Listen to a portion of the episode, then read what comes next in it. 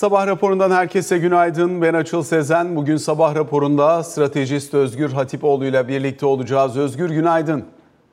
Açıl günaydın, iyi yayınlar. Teşekkür ediyoruz. Aslında önemli gelişmeler var. Özellikle yurt dışı piyasalara baktığımız zaman hakikaten uzun süre sonra ilk defa Çin ile Amerika Birleşik Devletleri arasındaki ilişkinin yeniden tesisine dair Dışişleri Bakanı Blinken'ın yapmış olduğu ziyaret önemli.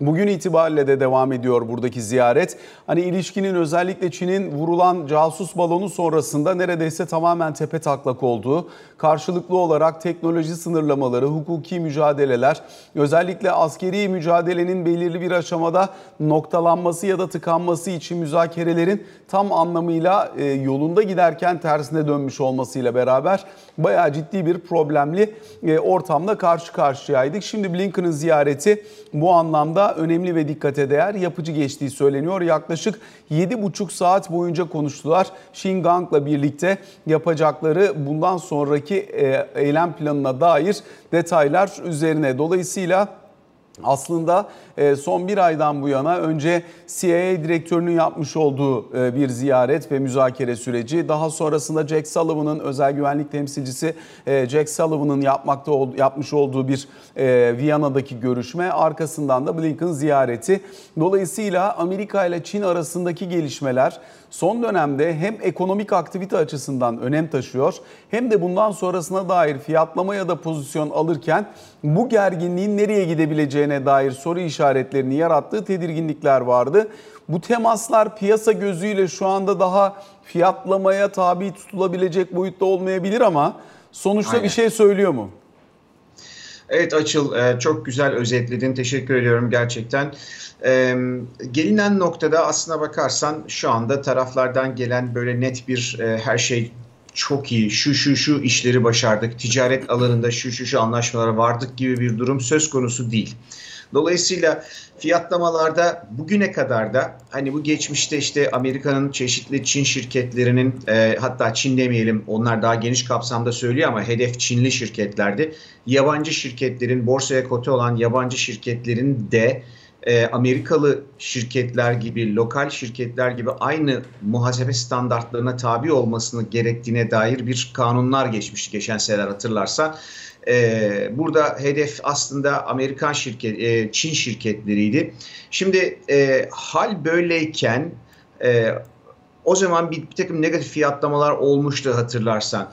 Ama sonradan bunlar düzeldi ve hatta özellikle geçen haftada itibariyle son iki hafta itibariyle diyelim özellikle Çinli e, elektrikli araba fiyatlı e, hisselerine bakarsak eğer bunların son derece ciddi bir şekilde alıcı bulduğunu görebiliyoruz. Bu da şu anlama geliyor aslında Açıl. E, bu toplantılar öncesinde daha önce var olan Çin hisselerine karşı olan o negatif ön yargının biraz kırıldığını görüyoruz. Ve henüz bir iyi veya kötü veya yani durum değiştirici olabilecek bir açıklama gelmediği için bence e, şu andaki pozitif e, eğilim devam eder. Endeksler geneliyle ilgi, e, geneliyle birlikte Çin hisseleri yine e, alıcı bulmaya devam eder. Ee, yani bu olaylar tabii ki şu anda iyi gelişmeler. Bunu kabul etmek lazım. Pozitif gelişmeler. Çünkü işte Tayvan konusuyla ilgili de biliyorsun hatırlarsan bir sürü gerginlikler olmuştu ve hala devam edebiliyor. Orası potansiyel taşıyor. Ama tabii e, ticaret anlamında iyi gelişmeler var. Sonuçta bir fiyatlama olur mu dersen çok bir fiyatlama olacak gibi düşünmüyorum. E, bir de şunu da unutmamak lazım e, Açıl. Şimdi bir yandan bu tür gelişmeler var ama başka bir tarafta da her iki e, cephenin mesela bu Tayvan konusunda çok net tavırları var. Çin hala diyor ki e, orası aslında bizim toprağımız, orası bizim insanımız dış işlerinde bize bağımlıdır. Amerika da diyor ki olmaz arkadaş biz oraya çok yatırım yaptık. Bizim e, semikondaktörlerimizin, yarı iletkenlerimizin önemli bir çoğunluğunu Tayvan üretiyor, oradan geliyor. Orayı size bırakmayız. Hatta bu konuyla ilgili olarak yani ilerideki zamanlarda e, önümüzdeki senelerde şöyle gerginlikler de olabilir. E, yani Amerika'nın işte orada konuşlandırdığı e, ciddi bir donanma var. Ayrıca bundan aylar önce e, emekli bir dört yıldızlı generalin e, en üst seviye general oluyor. E, işte önümüzdeki 10 sene içerisinde Çin ile Amerika arasında bir işte çatışmalar serisi olabilir gibi bir açıklaması. Ee, yanlış hatırlamıyorsam geçen hafta olacak eski ticaret bakanlarından bir tanesi Amerika'daki e, eski ticaret bakanlarından bir tanesi de benzer bir durum söylemişti. Ee, yine işte önümüzdeki 10 sene içerisinde Çin ile Amerika arasında askeri çatışmalar olabilir gibi.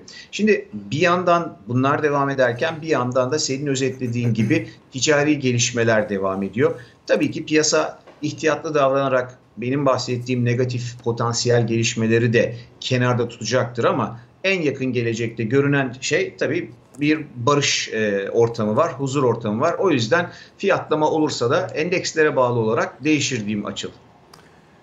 Peki Özgür yine aslında e, belki birazcık Amerikan ekonomisi üzerine devam etmekte fayda var. Zira geçtiğimiz hafta itibariyle gördük ki hem tüketici enflasyonunda hem üretici enflasyonunda e, belli bir soğuma aşamasına gelinmiş durumda.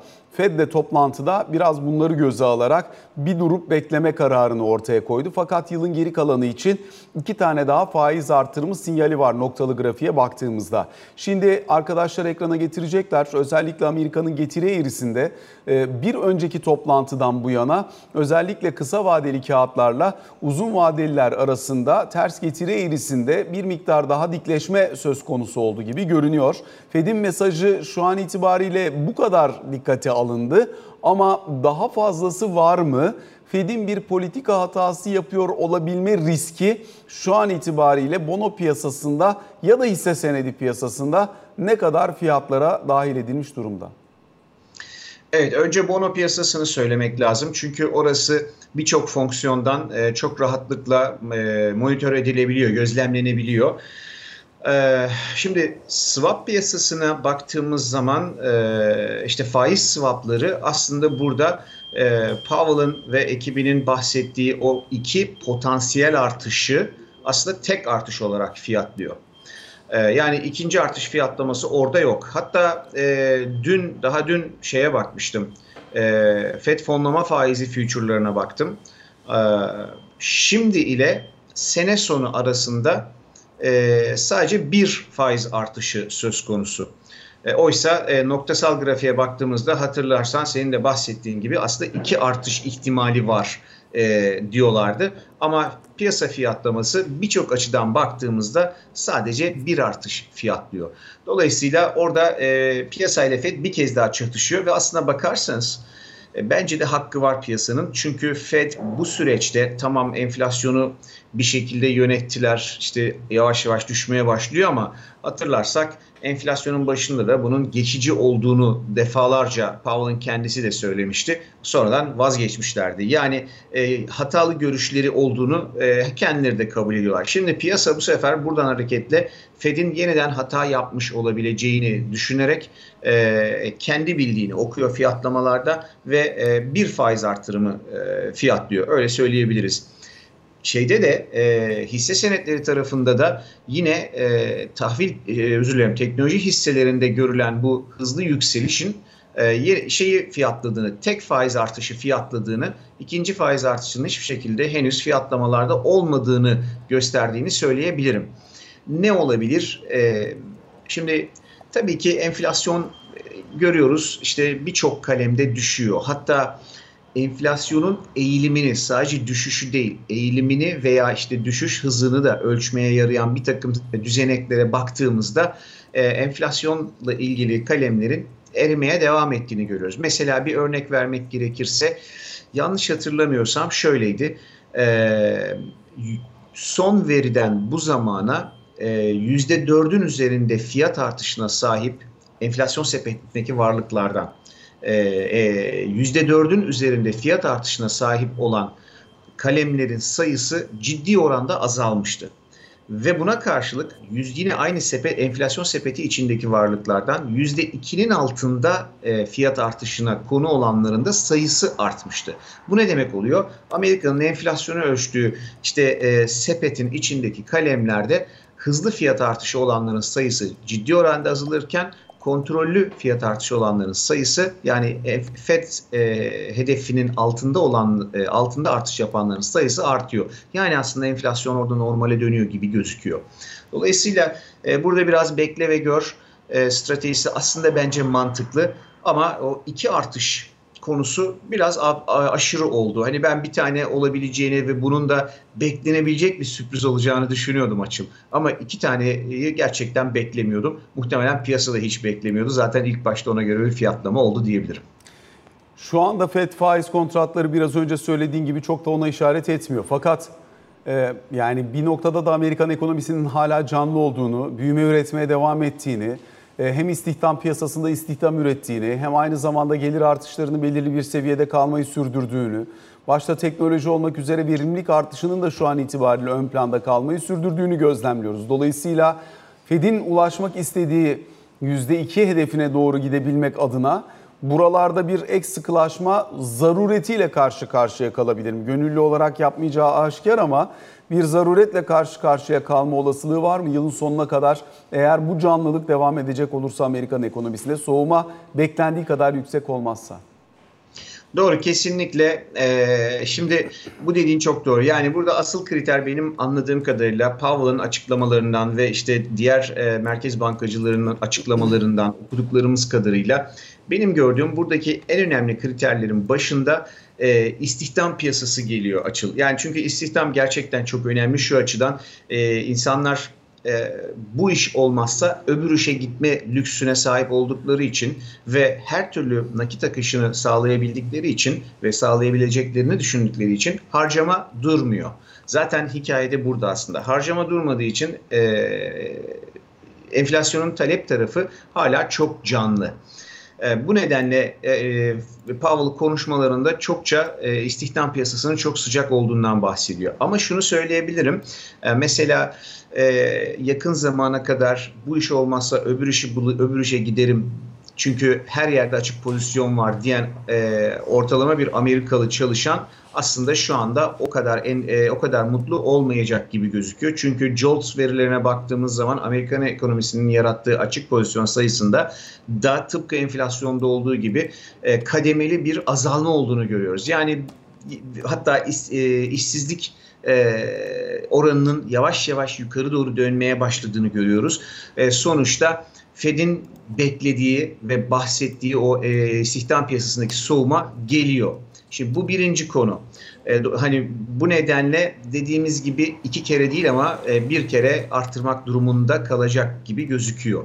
Bir diğer konuysa e, enflasyon kalemlerine baktığımızda evet aşağı doğru düşüş var, bir gevşeme var ama işin öbür ucundan baktığımızda örnek veriyorum bu, bu sene bir e, El Nino senesi, El Nino senesi olacak.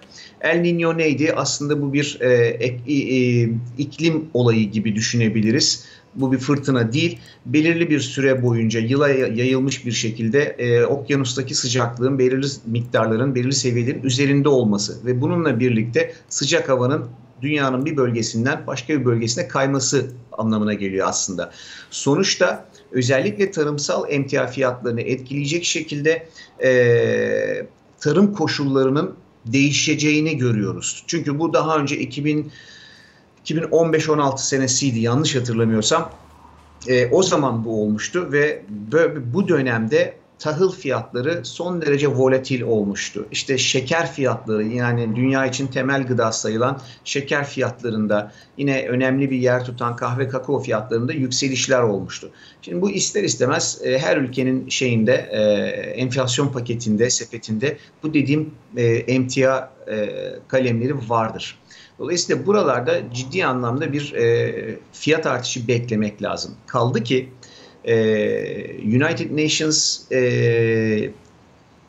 e, yiyecek fiyatları endeksine baktığımızda da oradaki düşüşün şimdilik durduğunu görüyoruz açıl. Yani potansiyel olarak hani bunu biz görüyorsak FED çok daha farklı yerlerden de bunu teyit edecek şekilde detayıyla görüyordur. E, dolayısıyla potansiyel olarak özellikle gıda fiyatlarında gıda emtiyası fiyatlarında e, olası bir yükseliş ister istemez her ülkenin enflasyon, e, enflasyon sepetinin değerinde artışa neden olacaktır. Muhtemelen Fed bunları gördüğü için, bunları bildiği için biraz da evet bu, bu iş oldu biz enflasyonun belini kırdık demekten imtina ediyor ve hatta bir değil iki artış e, olacağını söylüyor. Tabi burada biraz şey de olduğunu düşünüyorum Açıl. Fed diyor ki arkadaşlar piyasa ben faizi düşürmeden lütfen siz düşürmeyin. Onun için de size ikili bir sürpriz yaptım. İki dedim ama o bir yapacaktır diye ben de düşünüyorum açıkçası. Peki biraz doların gücünden bahsedelim istersen. Çünkü şu an itibariyle 102.30'lar civarında bir e, dolar endeksi görüyoruz. İşte euro dolar çaprazı 1.09-1.10 arasında gidip geliyor kabaca diyebiliriz. Dolayısıyla e, eğer faiz artırımı konusunda biz zirveyi gördük diye düşünen bir piyasa yapısıyla gelişen ülkelere son dönemde bir miktar fon akımı olduysa ki oldu. Oldu. Şimdi bu yönlendirme ve rehberlik bunda bir miktar daha e, imtina etme, biraz daha tereddütle yaklaşmayı beraberinde getirebilir mi? Ne dersin? Ee, evet, şöyle ki e, şimdi mesela bu hafta şey var, e, İngiltere Merkez Bankası var. E, geçtiğimiz hafta işte Fed'le birlikte e, şey vardı, e, Avrupa Merkez Bankası vardı. Genel olarak şunu söyleyebilirim Açıl, bir gözlem.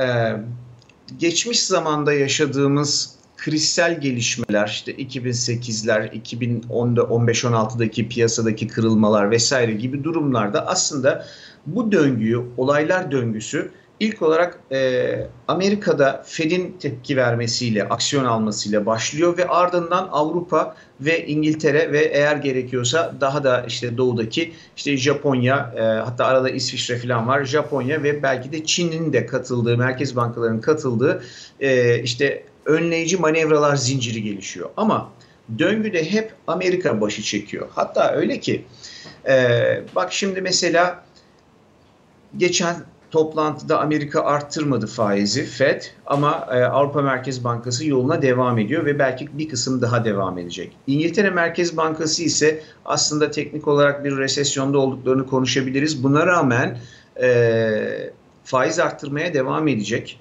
Hatta bugünkü e, haberlerden bir tanesinde vardı. E, iki yıllık tahvil getirileri 2008 seviyelerine yükselmiş. Dolayısıyla e, bir süre daha şey devam edecek. Bu döngü devam edecek gibi gözüküyor. E, şimdi bu şey İngiltere'deki hikaye aslında çok ciddi bir bize bir e, yatırımcılara diyelim bir imkan verecek. Amerika'da da aynı imkan var. Ne bu imkan? Tahvil piyasasında aslında getiriler o kadar yükseldi ki e, yavaş yavaş fonların e, Amerika'da fonların tahvil aldıklarını görüyoruz. Dolayısıyla sonuçta baktığımızda e, hala cycle'ın daha tahvillerin küresel bazda baktığımızda yükseliş eğrisindeyiz. Ama Amerika'da bu iş biraz bitmiş. E şimdi doğal olarak şeye baktığımız zaman, döviz piyasasına baktığımız zaman e, kimin faizi daha yüksekse, öyle demeyelim yanlış olur. Bir daha düzeltiyorum açıl. Faiz farkı hangi paranın lehine olacaksa o parada bir değerlenme oluyor. E şimdi Fed'de e, dur Fed faiz artışını durdurmuş vaziyette. Avrupa Merkez Bankası faiz artışlarına yavaşlayarak da olsa devam ediyor. Dolayısıyla burada dolar endeksinin %57'sini oluşturan euro dolar paritesinde faizlerde euro lehine bir hareket var. Sterlin tarafında da demin söylediğimden hareketle yine sterlin lehine birkaç adım daha faiz artışı olacak. Dolayısıyla baktığımızda e, dolar endeksinin yukarı gidebilmesi sanki biraz daha artık zorlaşacak gibi gözüküyor. Çünkü faiz farkları diğer para birimleri lehine.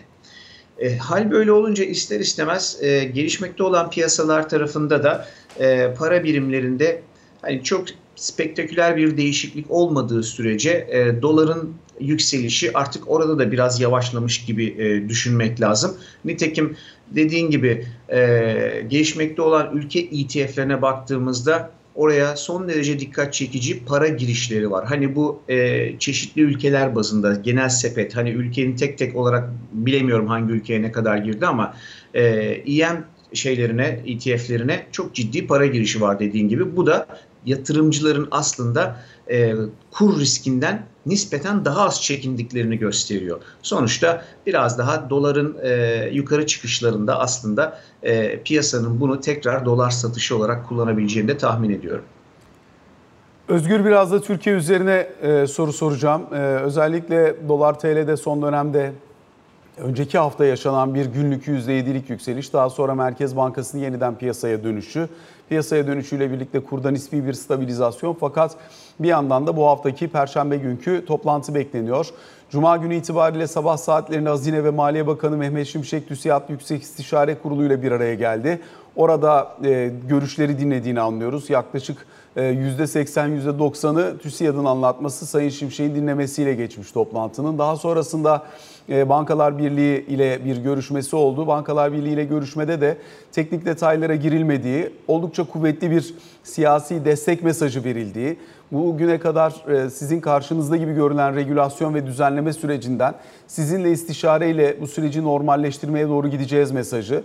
En umutsuz, e, umutsuz olan banka genel müdürlerinin dahi umutlu olarak ayrıldıkları bir toplantı olduğunu görüyoruz. Hatta toplantı sırasında teknik detaya hiç girilmediği için Denilmiş ki e, kendilerine, banka genel müdürlerine pazartesi günü e, Merkez Bankası Başkanı ile bir e, görüşme yapabilirsiniz. Bugün için bir toplantı öncelikle olacağı söylenmişti. Ancak bu toplantı Cuma gününe ertelendi. Önümüzdeki Cuma gününe ertelendi.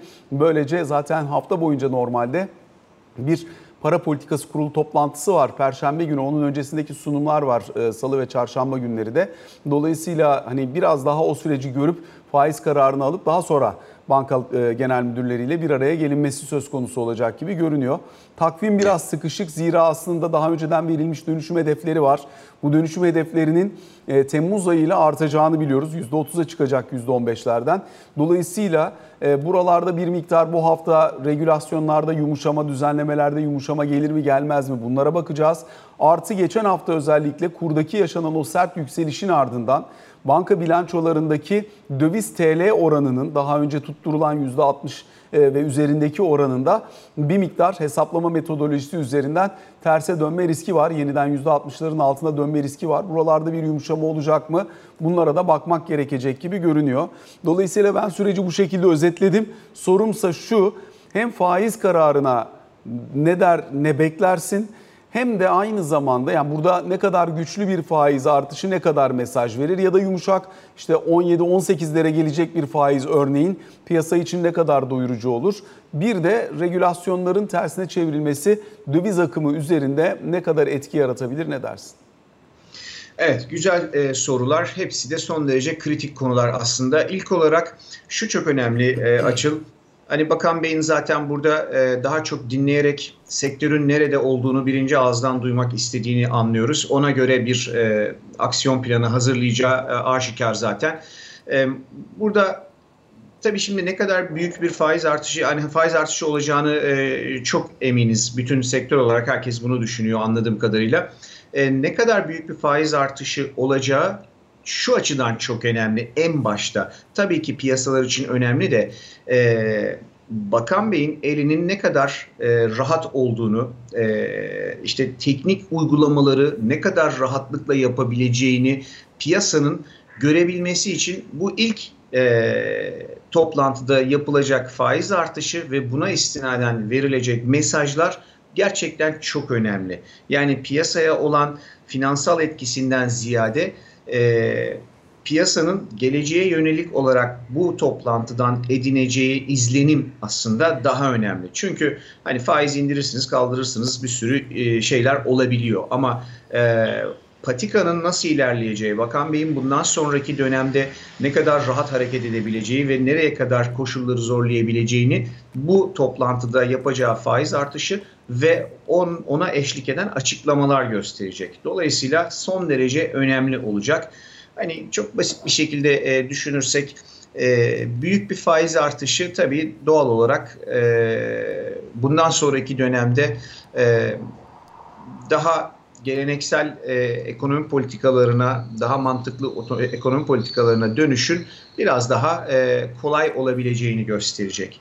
Minik minik bir adım yapılırsa, tabii buna eşlik eden açıklama da önemli ama e, yine de e, küçük bir faiz artışı piyasalar için çok iyi olmayacaktır. Çünkü aa bak olmuyor demek ki e, imajı yaratabilir. O yüzden biraz daha e, etkili olabilecek bir faiz artışı e, herhalde olursa daha iyi olur diye düşünüyorum. Özgür diyelim ki 18'lerde bir faiz gördün. 8,5'tan 18'e çıktı faiz. Ne söyletir sana, ne dedirtir, ne yaptırır? Evet bu oldukça etkili bir faiz artışıdır e, açıl. Yani bu gerçekten güçlü bir faiz artışı. Devamının da gelmesi gerekir diye düşünürüm tabii ki ama e, bu son derece etkili bir faiz artışı olacaktır. Piyasa bu noktada... 8,5'tan 18 ediyorum. Evet 8,5'tan 18'e. Hı hı. Bence Piyasanın etkili. beklentisi çünkü hani bir bölümünün beklentisi 23'ler 25'ler civarında o açıdan soruyorum. Evet ama e, şimdi hepsinin bir kere de bunu yaptığınız zaman etkisi belki farklı olabilir, fazla olabilir. Bence yine ölçülü gitmek lazım. Gerçi şu da var, piyasa ondan öyle düşünüyor. Hani e, politika faiziyle pi- piyasadaki e, geçen faizler birbirleriyle pek alakalı değil. Hani 18'e çıkarsa da 25'e çıkarsa da e, ne kadar akışı etkiler diye olabilirler. Ama yine de e, bunu tıpkı Rusya'da geçen senelerde olduğu gibi düşünmek lazım. Onlar da güçlü adımlarla gitmişlerdi. Bence 8'den 18'e, 8.5'dan 18'e giden bir faiz artışı e, en azından niyet göstergesi olarak e, işlevsellik açısından değil ama niyet göstergesi olarak bence oldukça iyi bir e, faiz artışı olur diye düşünüyorum.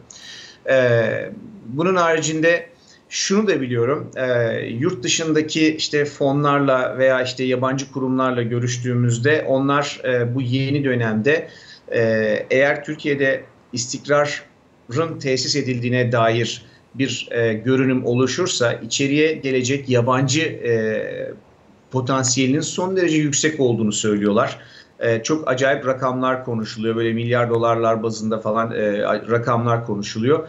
Dolayısıyla e, bence bu ilk toplantı e, son derece kritik olacak. Ama bir düşüncem de hani e, kur üzerinde nasıl bir etkisi olur diye düşünürsek e, kurun düşmesi için bence e, faiz kararlarından çok yabancı gelmesi önemli olacaktır. Ona sanki biraz daha var gibi gözüküyor açıl.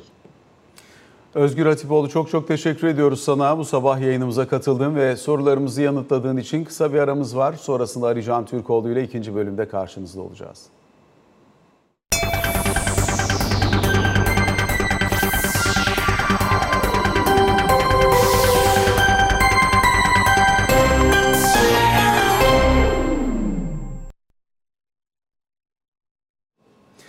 Sabah raporunun ikinci bölümüyle karşınızdayız. Ali Can Türkoğlu ile birlikteyiz. Ali Can iyi haftalar. İyi haftalar.